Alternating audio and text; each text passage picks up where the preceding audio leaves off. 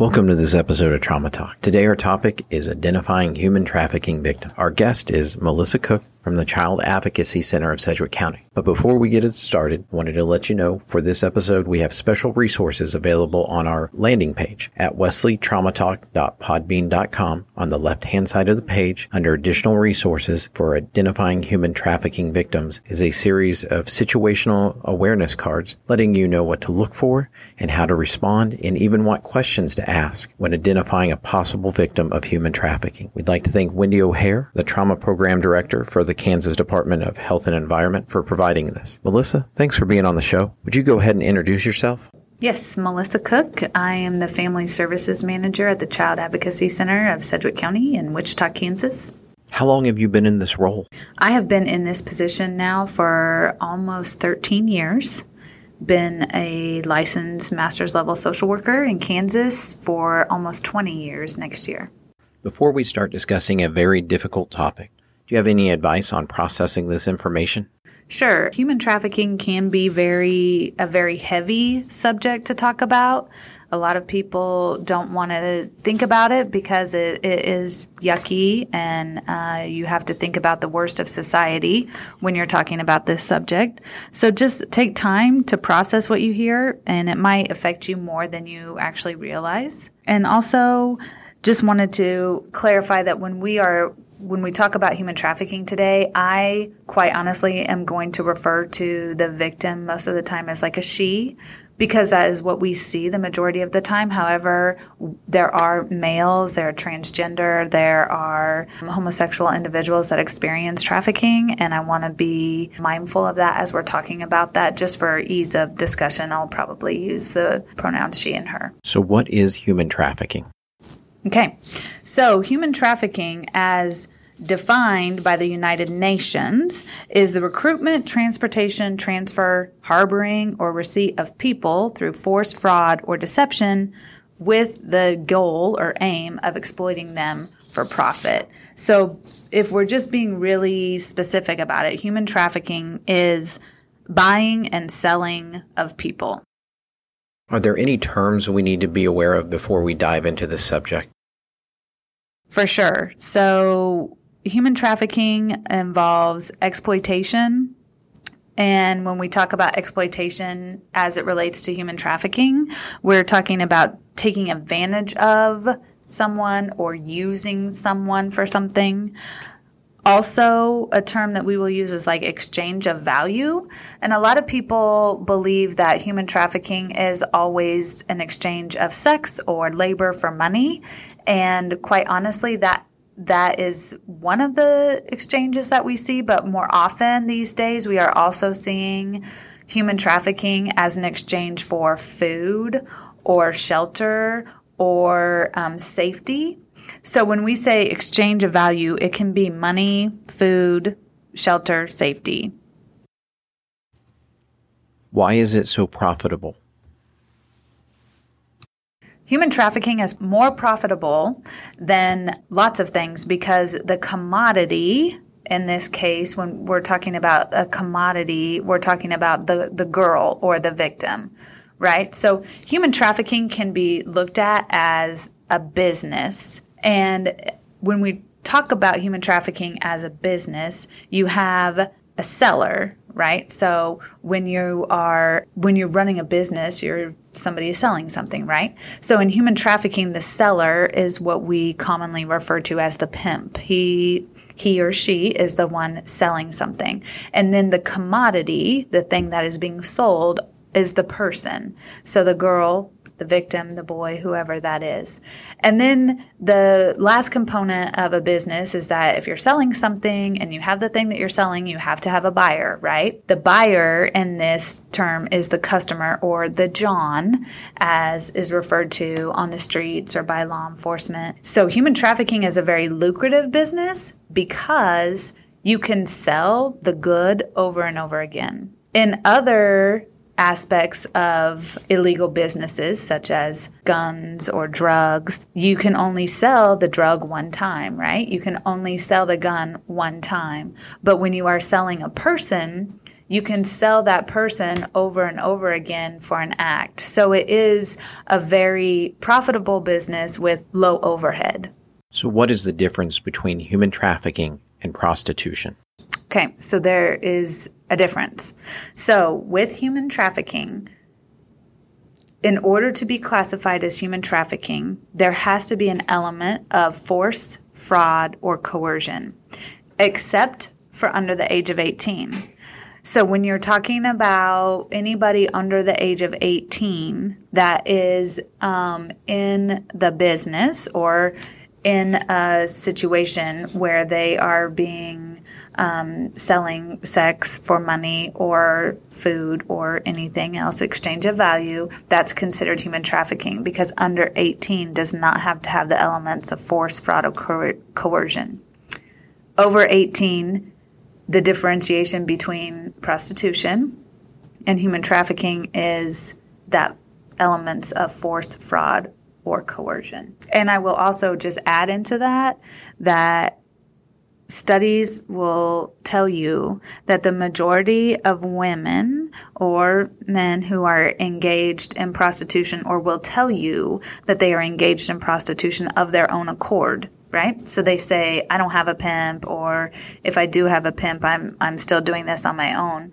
That 90% 90 all the way up to 95% of them indicate being forced into this lifestyle under 18.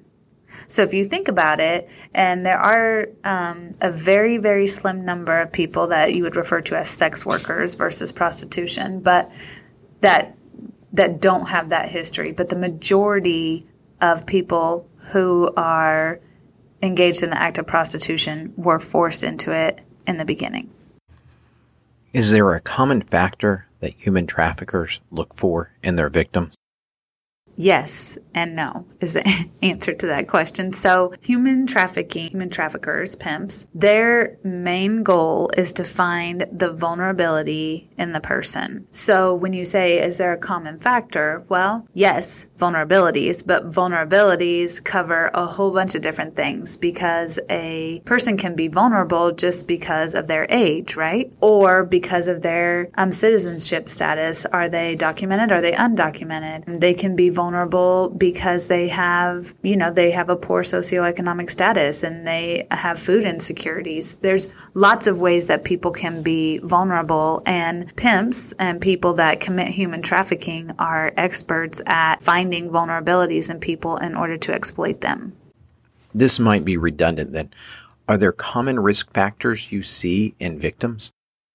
So there are a few risk factors that are pretty common. I would say the the vulnerabilities obviously, but just because you might have a kiddo that's in a lower socioeconomic status doesn't mean they're automatically at higher risk. It's the adding up of risk factors. So if you have a kiddo that is in a lower socioeconomic home, let's say they are witnessing domestic violence in the home, let's say they have addiction issues by a parent or an absent parent. As you add up these vulnerabilities, the increase, the risk factor also increases. And so I would say that we see a disproportionately high number of females as human trafficking victims, as juveniles that have had involvement in the foster care system and that are runaways from their homes or from their foster care placement, and also kiddos that are um, drug addicted.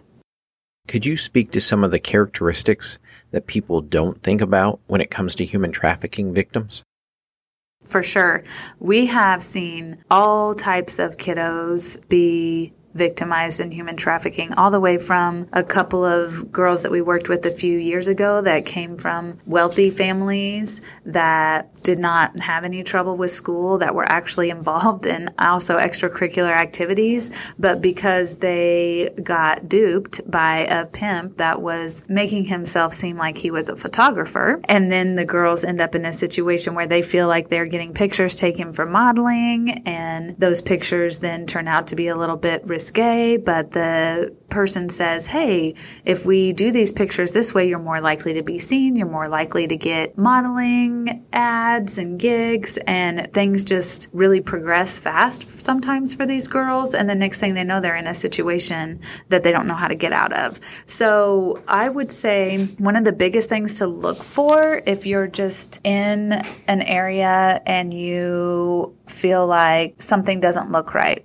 Okay, so if you see a girl with a man that seems to be a little bit older than her and you can't quite ascertain what the relationship is. Like is it a family member? Is it a dad? Is it a grandpa? Is it somebody like that? You need to be watching for signs like is that like let's say if you are at a diner okay or you're at a restaurant in a small town and you see a teenage girl there with one adult male or two adult males. And the girl looks like she is not going anywhere by herself. She's not going to the bathroom by herself. She's not going to the counter by herself. She's, it seems like they have a short leash on her. That would be something to pay attention to. Also, if you see a girl like that and she's got fake nails and maybe she's got her hair all done up and she's got a lot of makeup on, also that may be a sign. The clothes, not so much. Um, the the clothes are not as much of an indicator about what's going on, but we see girls that have their hair done and their nails done and their makeup done, and it, they just seem out of place. So I would really be watchful for things that just don't seem right. And any teenage girl that seems to be with the only teenage girl that is in a group of two or more men, my question would be what's going on in that situation as well. So you've talked about what to look for in the victims. But when our healthcare providers or EMS personnel responding to these homes, what should they be looking for in the family members surrounding these victims? Yes. So again, human trafficking, human traffickers or pimps, or even family members, which that's a very good point that you bring up, Aaron, is that we have, we see familial trafficking, girls or boys who are victimized by family members, meaning their uncle, their cousin, their stepdad, whoever is trafficking them. So that's what we call familial trafficking things to look for in that situation, specifically for like EMS or fire or people responding to a home, would be are you allowed to talk to that person alone? Most traffickers do not allow their victims to be talked to alone because they don't know what they're going to say right? Also, if you go into a home and there are multiple cell phones, that's kind of a red flag too, because most people don't have more than one cell phone, right? I mean, unless you're a doctor or social worker or cop that, that carry two for work, but you would have to have a pretty good reason to have more than one cell phone. And so that would definitely be another uh, red flag. Or if you go into a home and there's two, three, four teenage girls and one male or two, like what's going on there? Most people don't have a bunch of teenage girls just hanging out at their house. So those are definitely some things to look for as well. Are there any developmental reasons that kids fall victim to human trafficking? There can be for sure if you have kids if you just think back to when you were a teenager, that's a hard time in life, right? Everybody's trying to fit in. Everybody's trying to um, kind of push the boundaries on being an adult and having some independence. And these kiddos that fall victim to human trafficking, a lot of times are maybe. Um, or they can be lower developmentally, or they're really just prone to not um, having enough confidence and are really trying to fit in and trying to be a part of the group and go along with things. So you definitely want to watch out for kids that easily will say yes. They are definitely prone to this. So if a healthcare provider believes they've identified a victim of human trafficking, what should they do next? So, if you think that you've identified a victim, the first step is to call 911 because if you think that like you're pretty sure this is a trafficking situation, then you want to call 911 to get them law enforcement support and get somebody in there. If you are just unsure if that's what's going on, you can call the child abuse report hotline and say, I saw this situation. It didn't seem right to me. They're going to ask you for some information about the situation. But if you don't know people's names, or addresses or how to contact those people, then your best bet is to call 911. Do you ever see a trend in why a human trafficking victim would go to the hospital or call 911? Yes. So, unfortunately, most of the time, the reason why human trafficking victims end up at the hospital is because they're having vaginal issues. So, we're talking about pain that's associated with STIs or other kind of female reproductive related issues. Girls that maybe might think that they're pregnant or might think they've had a miscarriage. So, that is a lot of common reasons why we see human trafficking victims in the ER. And again, if you have a situation where you have a person who comes into the ER and there's somebody that's brought them there that will not that is not letting them be questioned alone as a healthcare professional I think that's a really good opportunity for you to be able to just say we need to be able to talk to them alone. We're going to ask you to leave the room. Because a lot of times a trafficking victim will not have the will not feel like they can ask their trafficker to leave because they might get in trouble. They might, you know, they might get beat up after that. So as a healthcare professional, it's a really good opportunity to say, if, if you suspect anything like that, to say, we need to talk to this person alone, right? And you make the trafficker leave the room by saying, we have to talk to them alone. Could even be saying, hey, we need to take this patient back to x ray and we're not allowed to bring family members back there. They don't need an x ray, but that's a way to get them alone. That's a perfect opportunity to be able to talk to them one on one. So, what is the biggest misconception you deal with when discussing human trafficking? That one of the biggest myths out there about human trafficking is that it's a white van driving around in the Walmart parking lot and they're going to put a tracker on your car or they put a flyer on your car and they're they're watching you or they're to snatch you out of the parking lot and they're to force you into human trafficking and they're to tie you to the bed and this is what's to happen. And i'm telling you right now that could happen but we don't see that is not how human trafficking takes place in today's society. It happens through teenage girls being on social media and it's as easy as them posting something on their instagram their snaps chat story on a Twitter account, something about, man, I'm having a bad day. And next thing you know, their brother's cousin's friend just responds to them because a lot of these kids have their social media accounts wide open, no privacy things on there. And just some guy will respond and say, why are you having such a bad day? And the girl will say, Oh, my parents are just doing this or that, or I hate school or whatever. And that is the in. That is the in. That's all they need. That's all the trafficker needs to be able to start talking to this girl, to gain her trust. And the next thing you know, she's going off to meet this guy at a, at a restaurant or, or wherever. And they start hanging out. And the girl thinks that he is really going to be her boyfriend and really going to be in a relationship with her. The more she spends time with him, the more she thinks, I don't need my family. I just need him. He's the answer to all my questions, all my worries. And she ends up with him. And then he exploits her by saying, Well, I got you out of this situation and I'm paying for you to stay in this hotel with me or to stay at my house with me and we need to make some money. And ah, babe, I really don't want you to have to do this. But if you would just go on a date with this guy, all it is is a date. You don't have to do anything. Just go on a date with him and we'll rob him and make some money. She says, Oh, I don't really want to do this, but, but I will because I know that you saved me from my terrible situation.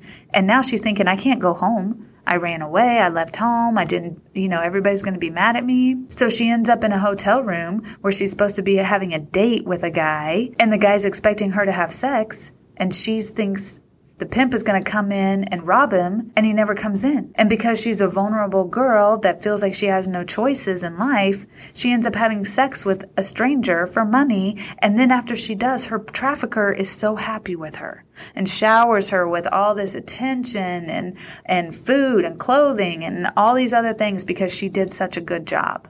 And then this cycle just continues. And it's such a slippery slope for these vulnerable girls that need to feel like they belong to something and it's not being snatched out of a Walmart parking lot in a white van.